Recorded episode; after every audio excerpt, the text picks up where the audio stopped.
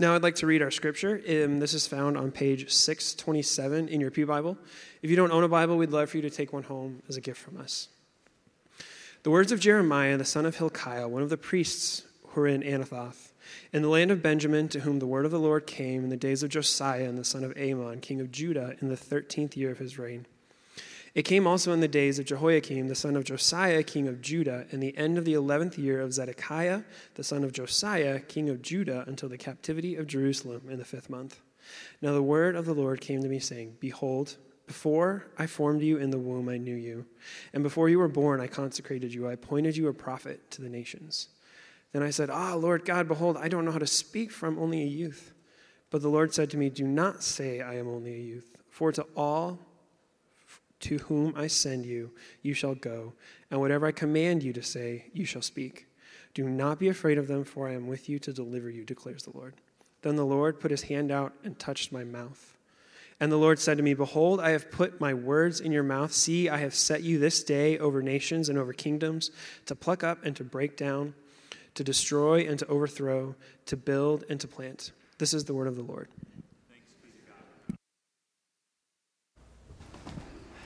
Thanks, Ben. Did a nice job reading all those names, I thought. Good work. Uh, good morning. My name is Bill Gorman, and we're really glad that you're here this morning. I serve as the campus pastor here at the Brookside campus, and especially if you're newer here, uh, we're so glad that you've come. And I know often that work of finding a church or checking out a new church isn't isn't an easy thing to do. And so thanks for being with us this morning. Hopefully, you felt warmly welcomed here this morning already. Well, as we prepare uh, to look at this passage that Ben read for us, we're uh, beginning a new series in the book of Jeremiah this morning. Uh, I'd love to pause and pray and ask for God's help, to ask Him to help us hear Him speaking.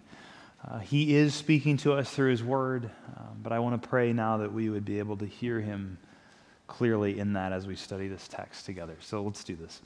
Father in heaven, thank you that you are speaking to us through your word. And I pray now that you would give us the quietness of heart and mind to hear what you have to say to us. I pray this in Jesus' name, by the power of the Holy Spirit. Amen. Well, I want to begin this morning by asking you a question, and that is just simply who is the best person you know? Who's the most loving, selfless, loyal, mature person that you know? And, and how did you, how did they get that way?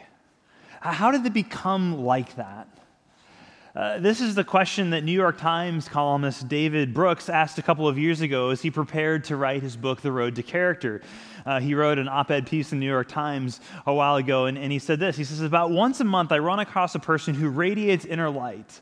These people can be in any walk of life, they seem deeply good. They listen well. They make you feel funny and valued. You often catch them looking after other people as they do so. Their laugh is musical and their manner is infused with gratitude. And they're not thinking about what wonderful work they're doing, they're not thinking about themselves at all. And a few years ago, he says, I realized I wanted to be a bit more like those people. And what Brooks discovered as he began to study the lives of these kinds of people is that there are two kinds of virtue there are resume virtues, and there is eulogy virtue. And he writes eulogy virtues are the ones that get talked about at your funeral.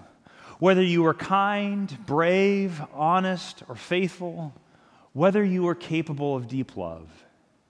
And I think that all of us want eulogy virtue. But the path to eulogy virtue is difficult. It's always easier to start tomorrow. It, it's, it's a, involves self denial, it involves self sacrifice, it involves asking a different kind of question of the world and about our place in it. Uh, Brooks points out that commencement speakers are always telling young people to follow their passions, be true to yourself. This vision of life begins with self and ends with self. But people on the road to inner light, says Brooks, do not find their vocation by asking, What do I want from life? they ask, What is life asking of me? How can I match my intrinsic talent with one of the world's deep needs? But these kinds of lives, they aren't easy to live. In fact, they're, they're vastly more difficult to live than just to live a life of seeking security and comfort and withdrawal. They often involve struggle and defeat and pain. And, and at one level, nobody wants that, right? It's much easier to seek comfort and security. And, and I know, right? Because, because I feel that. I want that. I feel that draw all the time. You know, which is easier, right? And invite a neighbor over for dinner who I don't really know and it might be awkward, or just watch one more episode of Ken Burns. Or what's easier, put uh, a little extra money aside for vacation or for retirement, or to give generously of my hard earned money. But, but who do you want to be? Because look, we, we all gravitate toward easy and comfort because the kind of life, this kind of eulogy virtue life, is it's too much for us. Your life is too much for you. But what we're going to discover as we study the book of Jeremiah together is that that's exactly how it's supposed to be. In fact, if, if you feel like you have your life under control, you probably aren't in touch with the world's deep need. But what if a life where you feel like everything is under control wasn't actually the best life? What if a life that feels like it's too much for us is actually the best way to live? What if it's in those very moments of feeling overwhelmed and defeated that God actually has you exactly where He wants you and is most active? That's what we're going to see as we go along in this book of Jeremiah. And as we look at Jeremiah chapter 1, the beginning of the story, we're going to see that we live in a desperate world. We're going to see that God has called us to something so much more and that He has promised to be with us. That we live in a desperate world, that God has called us to something more, and that He's promised to be with us. The first thing we see is that you live in a desperate world, and so did Jeremiah. And we're going to see much more of this in Jeremiah's life in the coming weeks as we look at his story. But we get a hint of it here right at the very beginning in the opening verses of the book. It says, The words of Jeremiah the son of Hilkiah, one of the priests who were in Anath in the land of Benjamin, to whom the word of the Lord came in the days of Josiah, the son of Amon, king of Judah, in the 13th year of his reign. It also came in the, wor- in the days of Jehoiakim, the son of Josiah, king of Judah, until the end of the 11th year of Zedekiah, the son of Josiah, king of Judah, until the captivity of Jerusalem in the fifth month.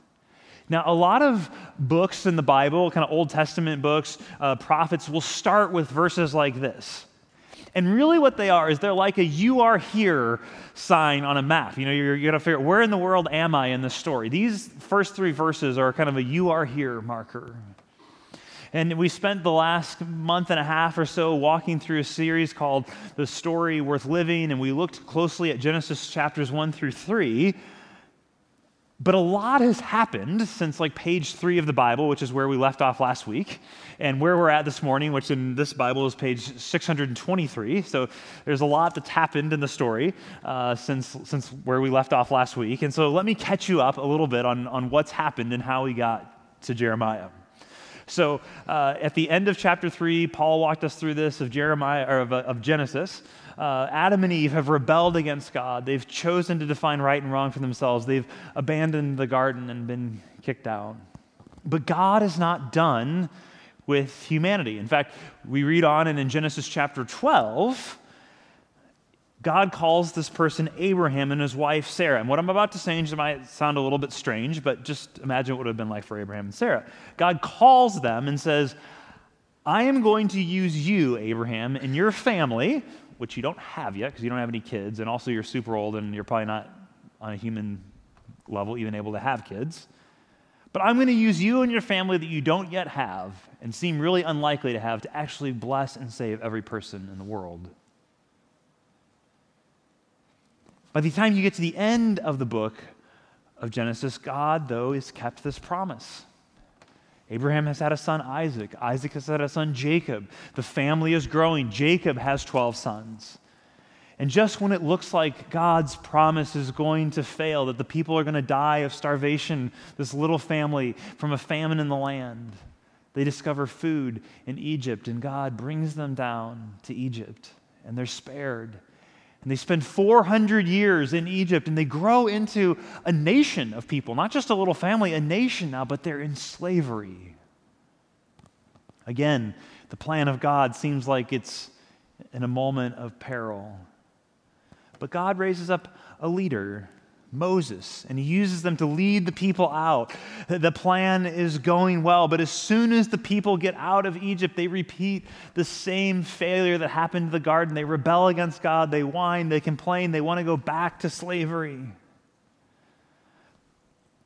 But God still manages to bring a group of people who are faithful to him into the promised land. But as soon as they're in the land, once again they forget about God. They rebel against Him. Is anyone beginning to notice a pattern in this story of the Bible? But then God raises up a king, David, a man after his own heart, who unifies the people and points them back to God. But guess what? You're right.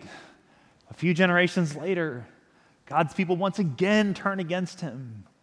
And the kingdom begins to split and crumble in war against one another facing enemies from within and without. This is the, the desperate world, the desperate time in which Jeremiah is living and working. Uh, you may remember if you were with us over the summer, we looked at the story of Elijah, the prophet Elijah, and the wicked king Ahab. And, and the story of Jeremiah takes place after that. And, and for the most part, things have only gotten worse from the time of Elijah and Ahab. There have been a few bright spots along the way, but overall, things have only descended. This is a, a desperate time. By the end of Jeremiah's life, he will see the city of Jerusalem, the city uh, that, that he's lived in and he loves, destroyed, ransacked, people slaughtered, and the remaining survivors carried off to a foreign country, which is actually where the story of Daniel that we looked at last fall picks up in that time in Babylon. It's a time of desperation. We also live in a desperate world. Where do you feel the desperation? And it's not hard, especially this week, to see that we live in a desperate world. Incomprehensibly senseless murder of nearly 60 people and the maiming of hundreds, literally hundreds of others in Las Vegas. You live in a desperate world desperate children waiting for foster care or adoption for their they're waiting in foster care for adoption or for their families to become stable enough for them to return. You live in a desperate world. A world where there are divisions all around us whether those are economic or social racial political just to name a few. You live in a desperate world people struggling, battling, often losing fights against addiction to alcohol or prescription drugs or pornography, fights against illness, fights against depression, marriages and relationships that are struggling. You live in a desperate world. And we feel the weight of that, don't we? Cultural commentator and author Os Guinness once put it this way He says, As modern people, we have too much to live with and too little to live for. Too much to live with and too little to live for. In the desperation, the weight of everything that's happening in the world, to just want to to want to escape, to withdraw. Yeah, I, you, we feel that to seek comfort, to avoid difficult situations, to not get involved with difficult people, to, to build fences within which we can retreat and find security. But what we discover here in Jeremiah chapter 1 is that when you keep reading, is that God has called Jeremiah, he has called you to something so much more than that. Listen again to verses 4 and 6, 4 through 6. Now the word of the Lord came to me, Jeremiah, saying, Before I formed you in the womb, I knew you. And before you were born, I consecrated you. I appointed you as a prophet to the nations. And then I, Jeremiah, said, Ah, Lord God, behold, I do not how to speak, for I'm only a youth. So, so, what is it that God is calling Jeremiah to do here? And why does he react the way he does? Well, in verse 4, we get this key phrase the word of the Lord came to me. It's going to be a phrase that occurs over and over and over again in the book. And we don't know exactly what that experience of the word of the Lord coming to him was like for Jeremiah. Was it an audible voice that he heard? We're going to see next week that he occasionally has visions that he, that he sees from God. We don't know exactly how that worked, but as a prophet, these words are going to come to him. And he is. He's called in this unique role of being a prophet. Now, often when we hear that word prophet, we can think of someone kind of a fortune teller looking into a crystal ball, trying to forecast the future. And certainly, Jeremiah is given a message from God about what's going to happen in the future to Jerusalem. He spends a lot of time proclaiming that. We saw that in the video uh, overviewing the book. But at the core of what a prophet does is to speak the words of Yahweh.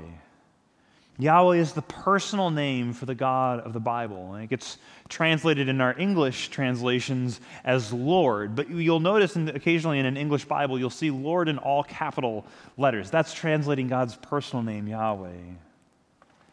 Well, how does Jeremiah, how does he react to this, this call from God? Well, he says, Ah! His, are, are you kidding, God? You got the wrong guy. I, I, I, I, imagine he develops kind of a, a, stammer at this moment. I can't speak, God. I'm, I'm just a kid. Now, God has, of course, he's heard this response before from other people. Uh, actually, Moses tried the same thing. Uh, back when God called Moses to lead his people out of Egypt, Moses says, uh, God, I can't do this. I can't be your spokesperson. I can't, I, I don't speak well. Both Moses and Jeremiah, though, I think they, they understood what was being asked of them. They were being asked to speak God's words to leaders, in Egypt in Moses' case, and Jerusalem in Jeremiah's case, to leaders who did not want to hear what God had to say. And, and that's a very risky role to take on, right? To take on very powerful leaders who have the ability to kill you you know, imagine it would have been tough for Jeremiah to get life insurance, right? You can imagine him sort of filling out the form, right? There's the question, are you a smoker? No, okay. How, much do you drink a week? Okay, well, this time. Uh, are you a prophet called by God to speak to a rebellious people? Oh, yes. Okay, uninsurable. You know, this is a high risk vocation. We're not gonna, we're not going to take this on. It's just too risky for us as a company. Once you check that box, you're uninsurable. So the question is that what has God called you to do? What place of deep need in the world has call, God called and equipped you to make a difference in? You see, because no matter where you are at today, whether you are young or old, whether or not you believe in God or not this morning, I can tell you one thing with certainty. And that is that God is calling you. He's calling you. And like Jeremiah, he has known you from before you were ever born. And he's calling you, calling you first to himself. This is the call that echoes across every page of the Bible, from the very opening verses to the very end of the scriptures. That Christians believe that God created every single person in his image and his likeness to know him, to connect with him, to reflect him in the world. God is calling you to Himself this morning. He knows you, and He wants you to know Him. He loves you, and He wants you to experience the joy of loving Him. You may feel that call in the ache of loneliness or you might feel in it in a moment of overwhelming awe or joy. C.S. Lewis once said that God whispers in our pleasures and he shouts in our pains. But either way, God is calling to you. He's calling you to Himself. That's our, our primary calling to know God and to love our Creator and our rescuer. But there's also a secondary calling as well. And our secondary calling is to how God has created us and called us to contribute in the world that He has made and the world that He's redeeming, making new. And this call can change and morph over time. Sometimes it, it involves receiving financial compensation for the work that you're doing, other times it doesn't. But God is calling you to contribute somewhere and somehow in His world. You in your life is not an accident. God has a purpose for you, He has a purpose for your work. Whether it's paid or unpaid, whether it's exhilarating or mundane. God has called you to press in, not to draw back. He's calling us to places of courage and sacrifice rather than succumbing to comfort and self indulgence. And He's already heard all the excuses that we're too young or too old, that we're not smart enough, or we don't speak well enough. I mean, don't you think that God already knows that about you? He made you. Of course, He knows that you're too old, that you're too young, that, that you don't speak well. He knows every one of your weaknesses, every one of your inadequacies, and He has called you anyway. He knows your life, He knows your calling, He knows they're too much for you. And that's the way He's designed it to be which is why he's given us this promise I will be with you. Look at how Jeremiah, uh, or how God responds to Jeremiah in verse 7. Notice he doesn't deny Jeremiah's youth. He doesn't deny that Jeremiah, Jeremiah may not speak well. He just says, Jeremiah, those things don't matter. Why? Because Jeremiah, I am with you. Look at, look at verse 7 again and 8. But the Lord said to me, Jeremiah, Do not say, I am only a youth. For to all to whom I send you, you shall go, and whoever I command you, you shall speak. Do not be afraid of them, for I am with you to deliver you, declares the Lord. God says to Jeremiah, Don't look at your weakness. Don't look at your inadequacies. Look to me and my strength. Jeremiah, I will be with you. Because again, notice he, what he doesn't say. He doesn't say, Hey, Jeremiah, the people you're going to speak to aren't actually that bad. He doesn't say, Jeremiah, what you're going to face in these 40 years of this work I've called to you really isn't that terrible. No, Jeremiah's going to go through awful things in his life. Jeremiah, don't be afraid. Not because there aren't going to be a lot of scary things for you to face, there are. Don't be afraid of them. Why? Don't be afraid because I am with you. I am with you. And then God does something absolutely stunning in verse 9. I was just amazed by this as I studied the text this week. He meets Jeremiah and empowers him at the very point at which he feels most weak. It's amazing. What does Jeremiah say he can't do? I can't speak, God. I, I, I don't speak well. I don't know how to speak. Okay, now watch this. Look at verse 9. And then the Lord put out his hand and touched my mouth. And the Lord said to me, Behold, I have put my words in your mouth. The very place where Jeremiah says he is weak, the very place where he feels overwhelmed, is the place that God touches and uses. Yes, life is a task that is too big for us, but that's how it's supposed to be. It's how God has designed it to work. It's one of those great paradoxes of life, but the place that we often feel the weakest, the most overwhelmed, is where God is usually most eager to empower us for His glory and for the good of the world around us. And I, have seen this in my own life as I've uh, been on a journey over the past couple years, coming to the realization that, that I'm dyslexic as a person. And, and as someone who's dyslexic, the, the actual task, the mechanics of writing are particularly difficult for, for me. So, actually, getting the words out of my head onto paper in a coherent form is something that's really hard for me. And yet, what do I find myself doing most weeks out of the year? Writing 3,500 word manuscripts to preach from on Sundays. God meets us in those places of weakness and inadequacy and uses them for his glory. He's with us to rescue us. But how? How do we experience God being with us? Well, one of the primary ways that God is with us is through His Word, through the Scriptures. You know, the theme of God speaking is all over this passage in Jeremiah chapter 1. Verse 2, the word of the Lord came to me. Verse 3, the word of the Lord came to me. Verse 7, the Lord spoke to me. Verse 8, this is the Lord's declaration. Verse 9, I filled my mouth with my filled your mouth with my words. You see, God is uniquely present with us as we read, study, meditate on his word preserved for us in the scriptures. And as a pastor, I've seen this time and time again as I've, as I've sat with people in hospital rooms facing life threatening surgery.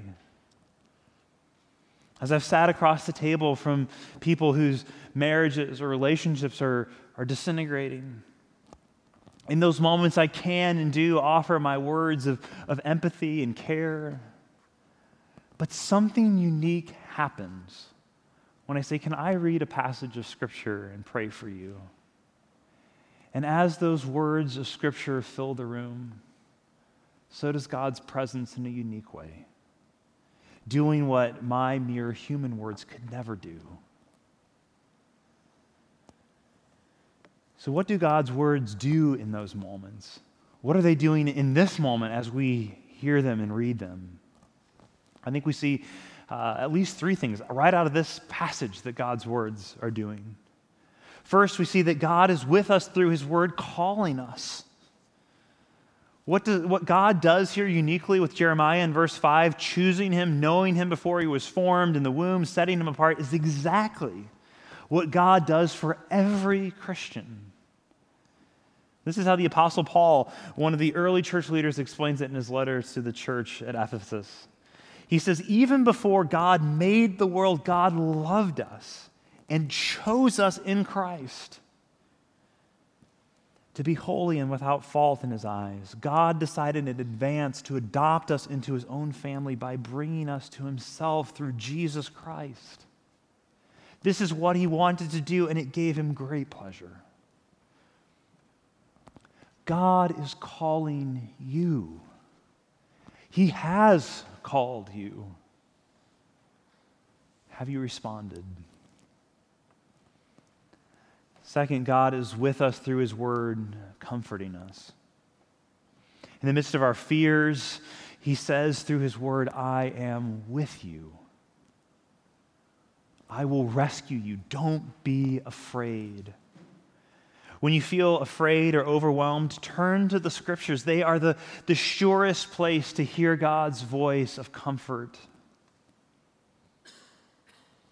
And if you're not sure where to start, if you're newer to the Bible, uh, just find any Bible anywhere and uh, just crack it open right at the middle. And uh, you'll hit somewhere right around the middle, maybe a little bit toward the front half of the middle, uh, the book of Psalms. It's the prayer book of the Bible. It's full of words of people who experience hardship and trial, seeking comfort from God and receiving from Him. If you don't know where to start, start in the Psalms. The third, God is with us through His Word, empowering us to do what we could never do on our own. Uh, there's a passage in Jeremiah chapter 12 later on in the story, and Jeremiah is again feeling just completely overwhelmed by this call that God has placed on him. And in this moment, God asks him an odd question. He says, Jeremiah, if you cannot keep pace with running with men, how are you going to run with the horses? Kind of this odd question. If you can't do what what you were you try to do in your own human strength, Jeremiah, how are you going to ask, how are you going to do what I'm asking you to do, which is even vastly beyond that? And Pastor Eugene Peterson wrote a book about Jeremiah and took this verse as a title called Running with Horses, Running with the Horses. And reflecting on this moment of God challenging Jeremiah to keep up with the horses, Eugene Peterson writes this. He says, It's easier, I know, to be neurotic. It's easier to be parasitic. It's easier to relax. Easier, but not more significant. Easier, but not more fulfilling. God has called you to a life of purpose far beyond what you think you are capable of living and promised you adequate strength to fulfill your destiny. God is with you to empower you to do what He has called you to do. To, you can never do on your own in your own strength. You see, God is with us, present in His Word, ultimately in Jesus. In Jesus, God's Word was made flesh. This abstract thing that we think of as words spoken or written is actually a person. Jesus is called the Word. Jesus is Emmanuel, God with us. And when we come to the table to break bread, we hear him whisper, I forgive you. I love you. I will never leave you or forsake you. I will be with you. Do not be afraid. So, as we celebrate communion this morning, let's together, as we taste and touch God's word made visible, hear his voice of forgiveness and love over us this morning.